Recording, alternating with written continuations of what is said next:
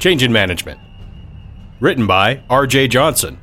Read by R.J. Johnson. Hey, that's me. The curly haired brunette pushed her way through the massive crowd of people standing at the doorway of the arena as the sounds of a thousand different men and women blended together into a dull roar that was audible from over two blocks away. Inside, the place stank of stale beer, body odor, and a combination of other, even less pleasant smells. But that didn't stop the miners, commonly known around New Plymouth as moles, from packing into the arena every night to watch the brutal Zero G fights. Zero G fighting became one of the most popular sports on Mars after a local warlord figured out a way to modify the gravity generators installed around the colony for the brutal, even beautiful matches between anyone who was willing to step up for payday. Higgs generators, as they were known, worked through modifying the local Higgs field, the field responsible for giving every particle in the universe its mass and therefore the property of gravity. Five concentric circles were laid out within the fight ring, with each circle containing a patch of either high or low gravity, depending on the round. Gravity within the boxing ring varied from 0 G all the way up to five times what someone might feel back on Earth. Fighters would use the zero gravity areas during the fights to make spectacular leaps and moves they wouldn't normally be able to do in order to take down their opponents. Fighters would often use those rings as traps to pin down their opponents. Once a fighter found himself within a 5G area, it was nigh on impossible for them to escape. The zero G leagues were not for the faint of heart. The fights were brutal, hard, and messy, with few rules and no set style of fighting. Everyone was welcome, and the pools of blood, teeth, sweat, and tears on the canvas floor of the ring were testament to the fact that there were no shortage of men or women on Mars seeking to prove how tough they were. Those who weren't in peak physical condition or possessed excellent fighting skills often did not survive to see the next match. Emmeline Hunan pushed her way through the crowd and looked down into the packed arena below. There, two fighters were warily circling each other during the final round of their fight. The five concentric circles within the ring were alternating between projections of 0G and 5G gravity. The pair below had been at it for the last 15 minutes, and their faces demonstrated the results of the brutal punishment they'd been dishing out to each other. She watched as the fighter in blue trunks retreated from his opponent, weaving his way across the gravity circles, adopting a defensive posture. From her vantage point, she knew it was already over for the man in the red shorts, even if he didn't. The man in blue was forcing his opponent across the pattern of flashing five high gravity circles. Suddenly, the man in blue stepped back into an adjacent circle just as it flashed from 5G to zero. He jumped, impossibly high, nearly all the way to the top of the arena. Placing his feet on the top of the cage, 20 feet above his opponent, he pushed, dive bombing the man in red. Caught unaware, the red fighter was shoved onto a 5G ring. His body instantly bent in half, breaking the man's back. The sound of snapping bones filled the arena as the crowd roared its approval for the blue fighter's daring maneuvers. And with that, the fight was over. Emmeline knew the man in red couldn't possibly recover from the grievous bodily injury he had just suffered, and the refs agreed. A horn sounded, and the crowd roared once again, some in protest, others in jubilation. The bookies hanging around the rail began paying off the various wagers made on the match. Who'd you have, sweetheart? The voice had a rough, thick accent, direct from the homeworld. Emmeline turned to look for the source and saw a squat, hairy man who had suddenly appeared next to her with his posse. They were slurping at their cups of beer and admiring her body. Emmeline ignored them and checked her armbar. A message had appeared from him. Where are you? It read. Emmeline closed her armbar and began moving towards the back of the arena. But before she was able to make her way down the aisle, she was stopped. The mole was still trying to chat her up, despite her obvious lack of interest. He caught her arm before she could get away. That's rude, don't you think? The man said, sniffing. His friend scratched the acne on his face and giggled. Just trying to get to know a lady. Emmeline turned and shook her head. In what world do you imagine I'd ever want to talk to you? I got credits, the badly pockmarked man bragged. He opened up his armbar display and showed her the credit balance he held. And it did show a fairly impressive amount for a miner on Mars but he wasn't heading for retirement on New Luna anytime soon. I took the man in blue for the win at five and a half to one, and the bloke paid off nicely. He elbowed Emmeline and let his hand lightly pass over her ass. I'm willing to pay even nicer for you. Emmeline flashed her prettiest smile at the disgusting man propositioning her. How much you thinking? The mole's greedy eyes opened wide, and he looked her up and down, taking in every inch of her body. From her long, curly brown hair to her hazel, almond shaped eyes and toned, light brown skin, Emily knew she was a beautiful woman, and she was a bit curious to see how much she'd go for on the open market. Uh, 200, the mole said, licking his lips. Emmeline was insulted. If she were going to prostitute herself, she figured she'd be worth as much as a high class prostitute. His face fell at her reaction. Uh, 300? he said. She ran her fingernail down his scarred cheek. I think I might be a bit too expensive for you. Four? The mole asked hesitantly. Emmeline smiled. Suddenly, she grabbed the mole's crotch and squeezed the man's ah. grape for all they were worth, which in her mind wasn't a whole lot. She pushed and yanked, flipping the man end over end, using his crotch as leverage, spilling him onto the sticky arena floor. His friends exploded in laughter as the miner howled in pain. You bitch! He cried out. Yeah! Careful there, she said, turning to walk away. I don't think your baby bells can afford another insult. The mole's friends were still laughing as they reached down to help their fallen comrade to his feet. He pushed them away. Emmeline made her way through the crowd and approached a private door at the back of the arena. A coalition MP looked down at her through his visor, and she showed him her armbar. He scanned it, saw she was on the access list, and stepped aside to let her through. The locker room was much quieter than the cacophony of noise in the arena. She moved through a darkened hallway where most of the lights were flickering or burnt out. She paused at the doorway to one of the dressing rooms and found the man she was looking for. Jim Meade was leaning on the side of the medical bay bed, wrapping his right hand with sports tape. He flexed his fingers and made sure the hand was wrapped tightly enough to keep his joints from moving around too much. His boxing shorts were yellow with a black stripe down either side. To Emmeline, it was strange to see him without his black cowboy hat and dark red brown duster, but she didn't mind the view of his six pack abs and tight, lean muscles. Satisfied with a wrap job on his right hand, he grabbed the roll of tape sitting on the table and began to wrap his left hand when he looked up and saw Emmeline in the doorway. Did you get it? he asked Emmeline without preamble. I got it, she said, entering the room. I still think it's the most damn foolish thing you've ever done. like I'm any short on those, Meade said, his eyes crinkling in a smile. She snorted. Still number one as far as I'm concerned. While breaking into a warlord's private stash is stupid, Hey, you enjoyed drinking O'Donnell's whiskey just as much as I did, he reminded her with a wry grin. She ignored him and jumped up to sit on the counter across from him. You don't think all this is a bad idea? Am a win here on borrowed credit, I'll finally have the kind of money I need to retire on New Luna, with enough left over to even buy out your debt to the coalition, he said, smiling. But none of that's going to happen if you didn't get that money. I got the money, Emmeline repeated crossly as she opened her armbar. But what if you don't win? He chuckled. well, thanks for the vote of confidence. Meade looked back at his left hand to continue taping it. Emmeline jumped down and got into his face, snapping her fingers to get his attention back. Hey, seriously, Emmeline said with a concerned tone. What if you don't win? He shrugged. Eh, it's not a problem I'm particularly concerned about at the moment. You might need to start worrying about that next 20 minutes it'd be smart if you had yourself a few alternative ideas for retirement, say like uh, a real job, maybe. He ignored the dig, deciding that his left hand needed to be redone. He began unwrapping the tape when Emmeline took his hand. Here, let me get that, she said, and she expertly began to rewrap his hand. What are the odds on me? he asked. I, I didn't check. Am.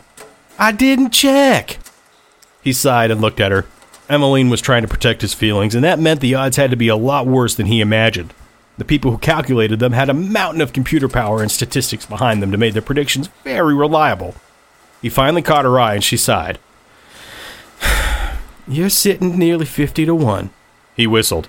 That would mean a lot more money than he originally thought if he won the match. He was surprised, and a bit insulted, that the odds were as long as they were. He might not be one of the biggest names in the Zero G leagues, but he'd definitely been able to hold his own while making his way up the ranks to get this match. His strategy was a good one, and a great many more experienced fighters had been unable to adapt to his style in time before finding themselves on their backs with the ref finishing the count. Even so, he knew tonight's match was different. He was fighting someone who had made a real name for themselves in the fights. Kevin Chow was ranked as one of the best in the league, and Meade was only supposed to be filler, a piece of meat for the soon to be champ to get some exercise with before the championship bout later in the week. As one of the premier fighters in the Zero G League, Chow had built a brutal reputation for himself over the last year and a half. Meade always knew that his fight wouldn't be easy, but 50 to 1 was an impressive set of odds to beat. Oh, that's not so bad, he said. I'm pretty sure 50 to 1 is only if you survive the match, Emmeline said, her signature gallows humor on display. Am trying to cheer me up won't make me reconsider, I'm telling you. I studied his vids, I know what I'm looking for. He hopped down from the medical bay bed and shadowboxed a few moments. No one in the arena will see it coming, I promise. Pretty confident for a dead man walking. The voice came from the doorway. Meade and Emmeline spun around to see a tall man wearing a fashionable pinstripe suit, his hair slicked back. A pencil thin beard followed the outline of his jaw that was neatly trimmed to a point under his chin. Palmetto, Meade said sarcastically. I didn't know you were a fight fan. More than just a fan, Mr. Meade, Michael Palmetto said lazily as he entered his dressing room.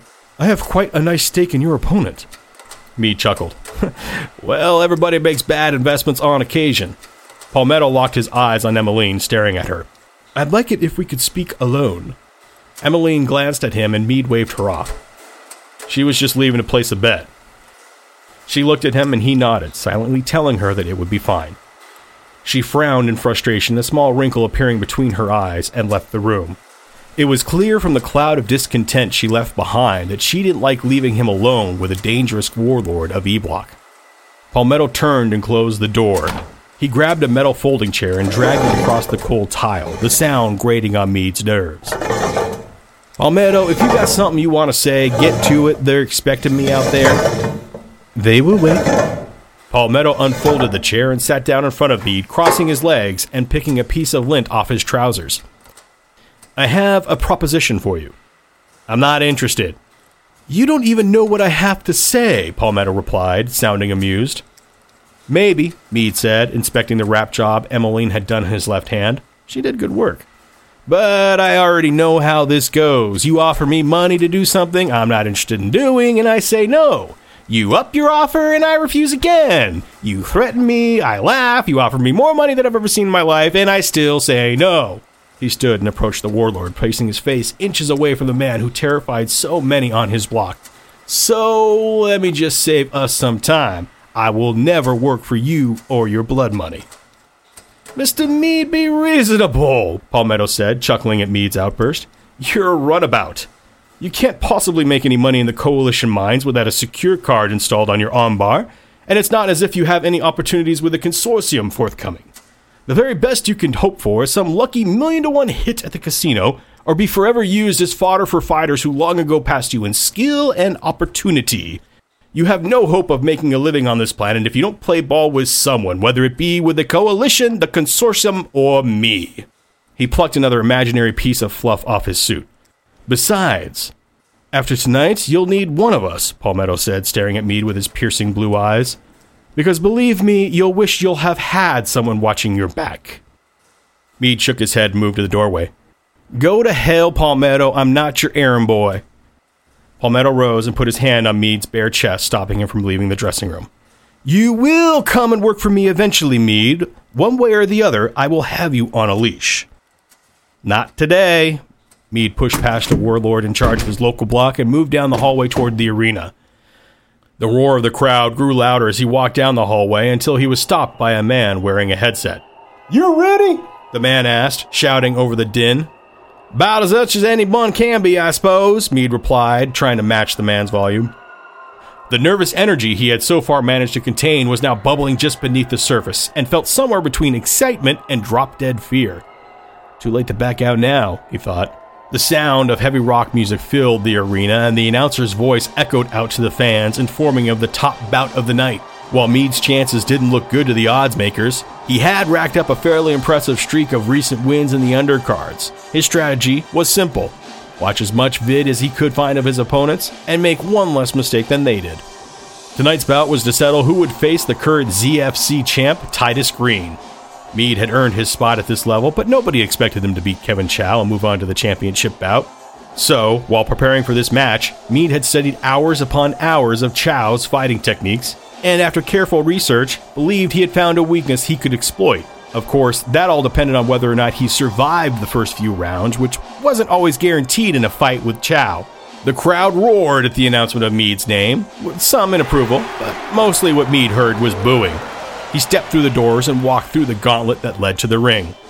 The crowd, expressing their displeasure with a no name on the fight card, showered him with beer cups, both empty and not. Some of the cups were filled with liquids other than beer, though Meade did his best to avoid thinking what those liquids might be. The walk to the ring didn't take long. There, an official opened the door to the cage in which the ZFC fighters fought and let Meade in. He raised his fist in a victory V, hoping to elicit something more of a positive reaction from the crowd. Tonight's bout is scheduled for five rounds, with the winner facing the Martian heavyweight champion Titus Green for the ZFC championship. The announcer said, the crowd roaring in approval. Bookmakers on the sidelines began taking last minute bets. Meade spotted Emmeline pushing her way through the crowd and speaking with one of the bookies near the ring. The man nodded as Emmeline transferred the credits Meade had borrowed from the loan shark and sent him a thumbs up. He nodded and began to nervously bounce on the balls of his feet to expend the nervous energy he was feeling. In the yellow trunks, standing at 6 feet 2 inches, 195 pounds, the Martian menace, James Meade! The jeering rose in volume again, which made him smile. Sounds like Chow's got his fan section in attendance, he thought. The announcer leaned in toward Meade, holding the mic away from his mouth.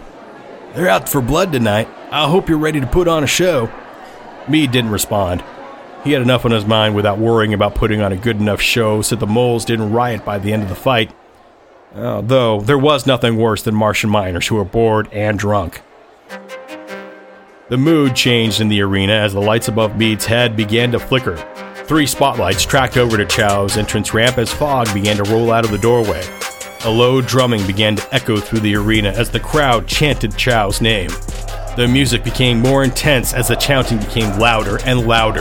The announcer stepped away from Meade and jutted out his chin.